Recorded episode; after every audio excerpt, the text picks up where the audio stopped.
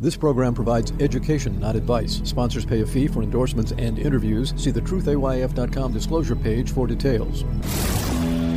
This is where technology, innovation, and personal finance come together. This is the truth about your future with Ric Edelman. It's Friday, February 9th. Coming up on today's show, it's an election year, a really important one. And among everybody's fears of election fraud is blockchain the solution. First, if I were to ask you to name the two biggest investment stories of the year, what would you say they are? I'll bet you can name them crypto, thanks to the new spot Bitcoin ETFs, the most successful ETF launch in history, and AI, of course. But did you know that within both the crypto and AI communities, their biggest excitement is about the merging of these two technologies. Talk about chocolate and peanut butter. If they pull that off, it'll be massive for both of them. The entire conversation is around one thing authenticity. We all know the biggest fear of AI that it makes it really easy to create fake information. Last year, when ChatGPT was new, I produced a podcast that was written by ChatGPT, and then I had the script recorded by another AI program that produced the script in my voice. The whole thing took me less than five minutes and cost me $5. And when I played the podcast, nobody knew it wasn't me, including my producer, who's been with me for 30 years. It even took my wife Jean 30 seconds to realize something was off, but she didn't know what. If you missed that podcast, by the way, that I did a year ago, the link to it is in the show notes. Go listen. It's spooky. And that was a year ago. Since then, AI has only gotten more powerful. Today, you really can't know if an article or a photo or a video is genuine. You know that somebody posted a bunch of fake porn videos of Taylor Swift. How long will it be that we start seeing videos of Trump and Biden saying things they never really said? Or you getting robocalls from them that aren't really from them? But there is a solution to this problem of deepfakes, and I'm going to tell you what it is in 30 seconds. The truth about your future with Ric Edelman is brought to you by Schwab. You want control of your financial future, and Schwab knows that. That's why when it comes to managing your wealth, Schwab gives you more choices, like full service wealth management and advice when you need it most. You can also invest on your own and trade on Thinkorswim, the powerful award winning trading platforms. Plus, you'll get low costs, transparent pricing, and 24 7 live help. Because Schwab understands it's your financial journey, and they believe you should have choices in how you invest. Visit schwab.com to learn more. But there is a solution to deepfakes. And a lot of technologists are saying that the solution is Bitcoin. A key feature of blockchain technology, which is the underlying technology that allows Bitcoin to work, the key feature is that it is a transparent database and it's tamper proof.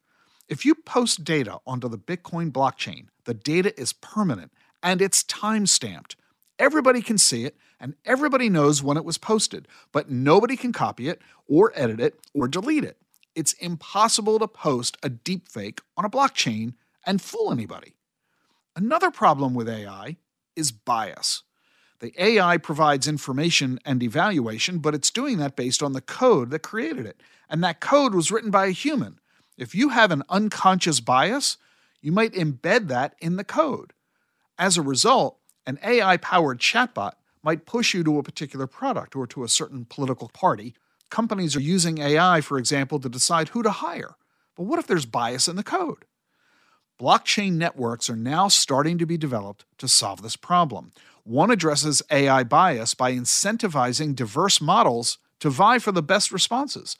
Validators reward top performers and eliminate biased ones. Another huge problem of AI, which I've mentioned to you before, is that it's a real energy hog. Performing trillions of calculations, which is what AI does, takes massive computer power. And the cost of building the data sets and storing all the information in the cloud, it's crazy expensive.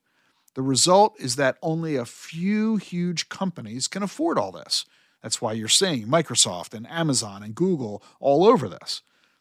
But decentralized computer marketplaces like Akash and Render let you spread the computing requirements and the storage demands onto computers all over the world, your laptop. you can actually get paid to let them use your laptop when you're not.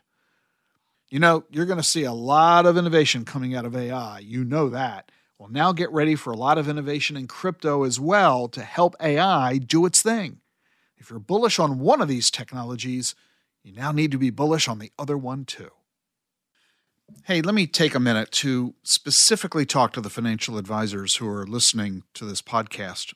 I've got something that'll really help you our Wealth Management Convergence. This is a live in person conference. It's going to be West Palm Beach, March 10 to 12, and it's focused exclusively on giving you the investment strategies you need today, all the vital topics that matter right now.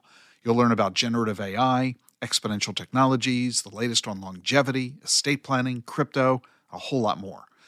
You'll also get to network with some of the biggest and most successful people in this business. Some of the most successful advisors in the country will tell you how they did it. And I guarantee you won't miss a thing because every session is main stage, no breakouts. And no sleepy PowerPoints, they're not allowed. Plus, you get plenty of CE credits. Wealth Management Convergence. It's exclusively for financial advisors and RIA firms. No fund companies, no product providers can register. So if you're a financial advisor, Join me at Wealth Management Convergence, March 10 to 12 in West Palm Beach. Register right now, and I've got a promo code for you exclusively for advisors listening to this podcast. Use the link in the show notes to register and enter discount code WMC2024. You'll save 100 bucks. Coming up next on the program, Nimit Sawhney, the founder and CEO of Voatz, V O A T Z, and how he's using blockchain technology to prevent election fraud. How should you think about Bitcoin? Turn to a specialist. For six years, Bitwise has been helping investors access crypto. Bitwise manages the world's largest crypto index fund. They also offer six crypto ETFs. You get cutting edge insights, expert Bitcoin research, and a nationwide team to help. Bitwise helps investors and advisors navigate crypto with confidence. Partner with a specialist. Look for ETFs backed by Bitwise. BitwiseInvestments.com. Carefully consider the extreme risks associated with crypto before investing. Support for Ric Edelman's podcast comes from Invesco QQQ. What do all the greatest innovations have in common? Agents, people who participate in progress by supporting cutting edge ideas. Invesco QQQ is a fund that allows you access to innovators of the NASDAQ 100 all in one fund. So you don't have to be an inventor to help create what's next to come. Anyone can become an agent of innovation with Invesco QQQ. Learn more at Invesco.com/QQQ. There are risks when investing in ETFs, including possible loss of money. ETFs risks are similar to those of stocks. Investments in the tech sector are subject to greater risk and more volatility than more diversified investments. The Nasdaq 100 index comprises the 100 largest non-financial companies on the Nasdaq. You can't invest directly into an index. Before investing, carefully read and consider fund investment objectives, risks, charges, expenses, and more in prospectus at Invesco.com. Invesco Distributors, Inc. Well, here we are, 2024. It's an election year. And I don't know about you, but I don't think anybody is really looking forward to it. And I'm not talking about the divisiveness of the political campaigns and the us versus them and the, you know, Trump versus Biden or whatever's. I'm not talking about that. That's a thing. That's a huge thing. And yeah, that's there. But reason I'm not really looking forward to the elections, I'm concerned about the attendant accusations that I think are going to prove to be inevitable over allegations of voter fraud. We saw how divisive this was in 2020, and I am fearful that it's going to be even worse in 2024 as we go through the primary season and ultimately the general election in November. Isn't there a better way that we can be managing our elections, that we can be assuring the right of every qualified American to vote? To secure their vote, to record their vote, and to tabulate the results? Well, guess what? There is. And to help us talk about this, I'm very happy to welcome onto the program Nimit Sawhney. He is the co founder and CEO of Voatz. That's spelled V O A T Z. Nimit, welcome to the show. Thank you, Ric, for having me here. So, Nimit has been running elections He's done more than 130 of them in six countries. And what is fascinating is that he's been using blockchain technology to do this, including a mobile app voting project in West Virginia in 2018. In 2022, Voatz was used by 15 cities and towns in Canada, where they were the first blockchain backed public elections in Canadian municipal election history. Nimit has a graduate degree from Carnegie Mellon in computer science. He was in the Young American Leaders program at the Harvard Business School. So, Nimit, I'm really excited to be talking to you about this. The first question I need to ask you is why voting? I mean, you, you've got a master's in computer science and you decided to focus on voting. Tell me your story. Why voting? Why is that a big deal to you? Yeah, it was uh, somewhat of an accident. My brother and I were participating in a hackathon competition a few years ago. And the theme of the hackathon was Hack to the Future. What's the one thing you would do in the future and how would you do it? And what really intrigued us at the time was the prize money. They had the usual prizes, and they also had a Bitcoin, which got us to read the paper. We were very intrigued and figured this could be a good way to ensure data security and tamper resistance. And so we ended up prototyping a completely new election system from scratch that utilized smartphones, biometrics, and the blockchain. And to our utter surprise, we ended up winning the first prize. That led to a series of events and leaving my job and eventually we started Voatz. So it was um, quite a bit accidental. If we hadn't been to the hackathon we probably would be here but why did you focus on voting i mean you could have done a whole bunch of different things with blockchain technology why voting so it was a little bit of a childhood experience as well both my brother and i grew up in india and during the 80s there were religious riots. The prime minister was assassinated, and a lot of unfortunate things happened. Fortunately, a family survived. But the elections for the prime minister soon after that were held, and we saw some um, incidents where people were being coerced to vote. So, being very young at the time, kind of those images stuck in our head, and we didn't really know how to process them. But fast forward many years ago at this hackathon, the, the ideas clicked together and the thought that, wow, this approach of using a, a tamper resistant, immutable store of data could be beneficial beyond the, the monetary use cases that are, that are largely prevalent. And so those two ideas kind of came together and we decided to jump in in an unexpected way. So, why use blockchain technology to build a voting system? How does blockchain help? So, for the entire voting process, particularly the digital voting process where you know technology is employed, there are several phases. You have the phase before somebody votes, then the act of voting, and then post voting traditionally, if you would utilize a standard database and you have everything in one place and you have someone who has super user access, which means it's a single point of failure or from an attack perspective. The blockchain becomes very, very useful in that kind of a scenario where now you have a distributed store, you know, encrypted digital ballots that no one can tamper with, no one can attack and destroy as a single point of failure. No government has the ability to manipulate that. No third party has the ability to manipulate that. So it becomes incredibly powerful, solves one of the biggest challenges of a digital voting infrastructure.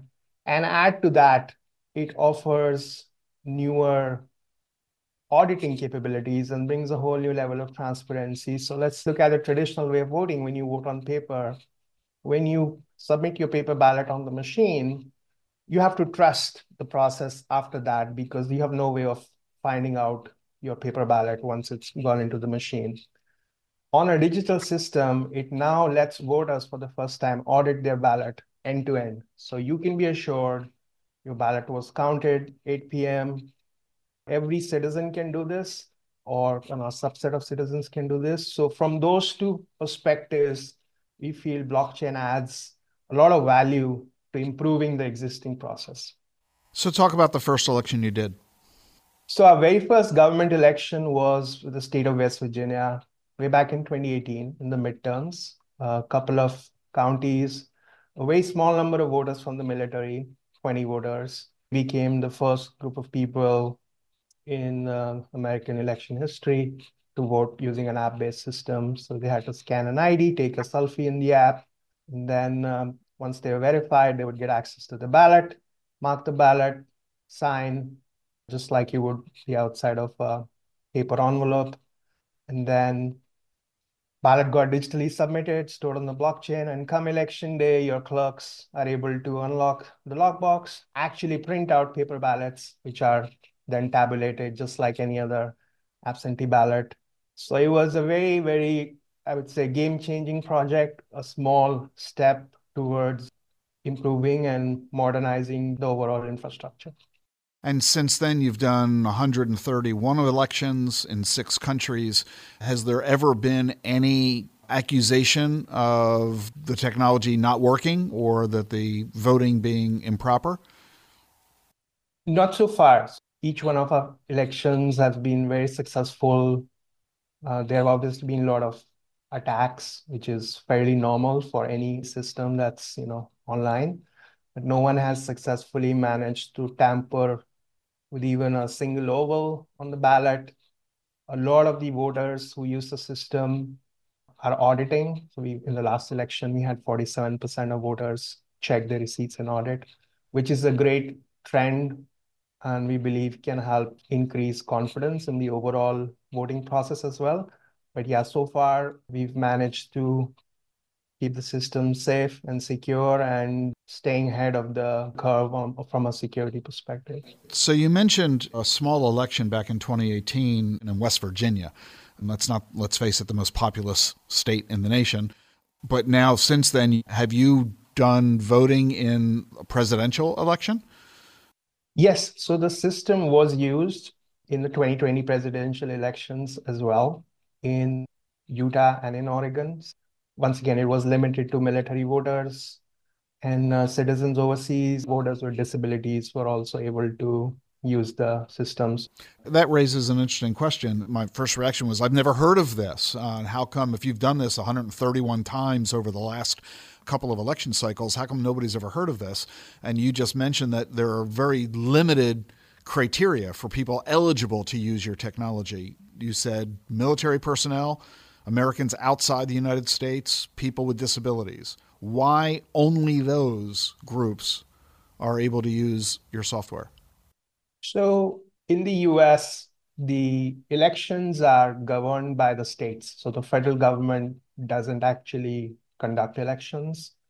So, every state has its own election code. And almost all of them do not permit the use of digital technology to return their ballots. The only exceptions that have been permitted in the past have been for military voters.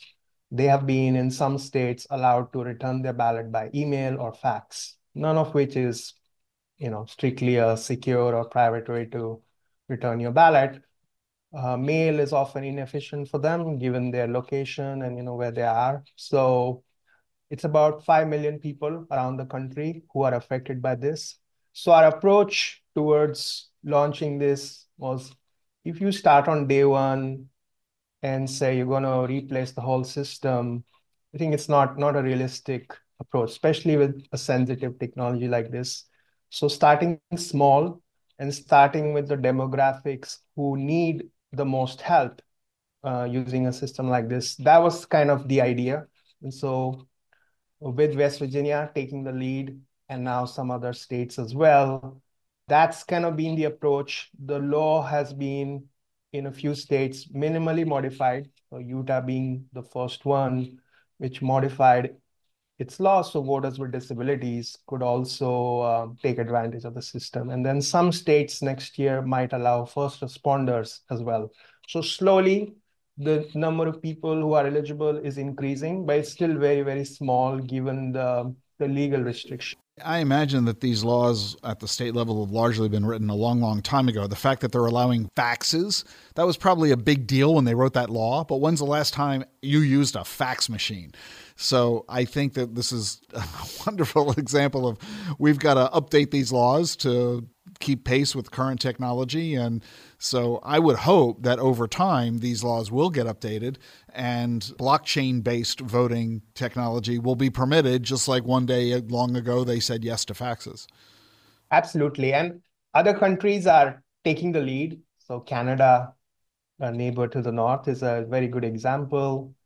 Their uh, municipal election law in the province of Ontario, which is the biggest state, actually allows cities and towns to innovate. And that was one of the reasons several of them selected us last year. Similarly, Estonia is a world leader. Philippines is, is trying to do something similar, as is Mexico, a few other European, South American countries as well. So there's this progress happening around the world. Some countries are moving faster than others. Yeah, I can imagine that every legitimate democracy would love this because it eliminates the question of voter fraud and it also makes it faster, cheaper, safer, easier to run an election, which everybody obviously would be in favor of. But at the same time, I can't imagine Putin welcoming your technology into Russia when he now that he says he's going to run for another term. So, if you're a despot, if you're an authoritarian government, I can't imagine that they'll be terribly interested in this. But if you're a legitimate democracy, I got to believe there'd be a lot of enthusiasm about this. Have you run into roadblocks or obstacles or objections? Have, have you run into government officials saying, no, we don't like this idea? Yeah, there have been a fair bit of pushback. I would say more coming from the academic community. There is fear about the internet, and you know that leads leads you to a road that you shouldn't do anything sensitive on the internet, which is not really true. A lot of sensitive transactions are happening on a daily basis. And so there is a way to do stuff safely. You follow certain best practices and you can do anything safely on the internet. So voting as well. So it's a lot about changing, you know, hearts and minds as well. And there have been election officials who have sort of been brave and have taken the leap. So you know, West Virginia is a good example counties in uh, Utah and Oregon are good examples. Um, so it, it requires a few brave election officials to kind of take that first leap. And then, you know, other people who don't want to be the first mover will follow because now there's enough of a proof point out there that it works, it's safe enough, and uh, it actually helps people, reduces costs, it's more auditable, still can produce paper. If you want to have paper, you can still have paper. So it's the best of both worlds. So you're right it's a slow process, but it only takes a few initial brave souls. And I believe that kind of uh, initial momentum is, is happening now. So clearly, a big obstacle is the law itself. You've got to get laws changed in each of these jurisdictions to permit the use of the technology. How do you accomplish that? I mean, you, you're a small little company, startup business doing this. I can't imagine you can amass the lobbying machine to go into 50 state legislatures and persuade all of them to change the laws. So, how do you see that happening? Who's going to champion this for you? Yeah, that's the big challenge. Yeah, we certainly don't have the resources to lobby in all the states. Our approach has been to collaborate with the election officials because um, they are kind of the the champions on the ground. They are the buyers of the of the technology.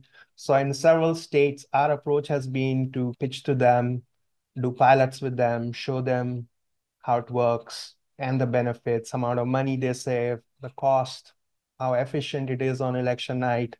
They can actually go home at 10 p.m. and not at 2 a.m. So that helps and then they take that evidence to their state legislatures and then you know laws laws get modified so it's a slow process certainly not to accomplish very quickly but that's been uh, helpful for us word of mouth spreading that way yeah that would seem to make a lot of sense to me that the election officials are the ones who are the users of the product, really. And if they realize that this allows us to operate the election faster and cheaper, and most importantly, bulletproof, meaning we don't have to worry about election frauds, people stuffing ballots or throwing away or dealing with chads and all that nonsense. They're able to go to the Secretary of State and to the governor and to the legislature and say, This stuff is fabulous. We need to broaden it. Let's not just make it available to military and Americans overseas and folks who are disabled. Let's make this available for every resident in our state it'll just eliminate the risk of all the election fraud allegations that were so pervasive in the 2020 campaign. So, yeah, I can see how they would be big proponents uh, for you. And the legislature's reaction will be on top of all those benefits, it saves us money. What's not to love? So, I do think that you're going to find a snowballing effect, as you pointed out. Nobody likes to be first, everybody likes to be second. And so, you'll eventually get there. But the key word there is eventually. How long do you think it will be before this is generally available to most Americans in a presidential election? So I'm an optimist. Otherwise, I wouldn't be doing this. I, I really feel that uh, 2028 is a realistic possibility. Obviously, 24, as I said, smaller group of people will have access and we think 2026 in the midterms, slightly larger group of people will have access. But 2028, very realistic possibility. Some states will have this as an option for everybody, in addition to in-person voting and voting by mail. So we don't think anybody should be forced to use this way of method. I think it's it's good to give voters a choice. So if somebody still wants to vote in person at the polling station, they'll still be able to do that. Somebody wants to vote on the phone, they should have that choice. So, but 2028 is, is my guess, and things are changing in other parts of the world much faster. So I think that will also help influence some of the, the legislation um, here in the US. Do you have any competition? Are there any other companies developing similar technology? So in terms of the whole package of utilizing a native mobile application, biometrics, real-time proving, using the blockchain, still being able to produce paper ballots and giving every voter the ability to audit, is pretty unique. There is competition, what we call as the traditional online voting players, people who have you know web-based portals where you can go online, log in, and vote. Obviously, they don't have the level of security or the auditability we are offering. There are a few companies who are doing that, but in terms of our approach, using an app, using the blockchain, we're pretty unique right now. If folks watching this conversation, listening to this conversation, want to help with your initiative, how can they do that? Yeah, we would uh, definitely love some help. One of the things that would really help us is citizens writing to their local election clerks, county clerks, state election directors to um, amend laws so that our system or a system like ours, a technology like ours, can be made available to a wider group of people. That really, really helps the voice voice of the citizens. Second uh, approach is we are going to be launching a national initiative where everybody can can use the system and you know vote in a exit poll. And so that's another way for citizens to to help. Obviously you have to vote twice one using your existing way of voting and another time using using the app but that's going to really help create momentum get everybody an opportunity to use the system. So in other words people would vote the normal way and then they would go onto your app and vote again. That's not a real vote. That doesn't count in the election but it replicates the process so people can see how the technology works, get familiar with it, and more importantly, you'll be able to tabulate their second vote. It's really more like a poll, so you can track what's happening in the election very, very quickly and accurately. Absolutely, yeah. It it it would become the most accurate real time poll in the country, and you know instant results as soon as you know polling window closes, and we feel like that could benefit a lot of people, also give people a feel for the whole uh, process. And uh, another thing I'd like to mention is if you're uh, registered to vote in Florida, the system's already available for voters in Florida. All 15 million registered voters can actually go to uh, the Digital Democracy Project.org and vote on bills. So Florida has this unique initiative. Is run by a local nonprofit where every registered voter can vote on any of the bills that come into the state legislature. So it's a slight variation of you know voting in an election, but still gives citizens the voice. And so if you're in Florida, I would encourage you to give that try as well. And we'll have the link for you. It's in the show notes right now to both the initiative in Florida and to Nimit's website at voatz.com so you can explore all of this further. This is really fascinating. I think it is long overdue. It's a wonderful example of the innovative uses of blockchain technology, which are revolutionary in its impact. And I think this is one of the most important social projects that we can come up with for this technology. So I wish you the best with this, Nimit, and I uh, will be tracking this closely myself. That's Nimit Sawhney. He is the co founder and CEO of Voatz, V O A T Z. And the link to Voatz is in the show notes. Nimit, thanks so much for joining us on the show today. Thank you so much, Ric. It was my pleasure. Coming up on Monday's podcast, the retirement plan of the future, courtesy of IBM. Support for Ric Edelman's podcast comes from Invesco QQQ.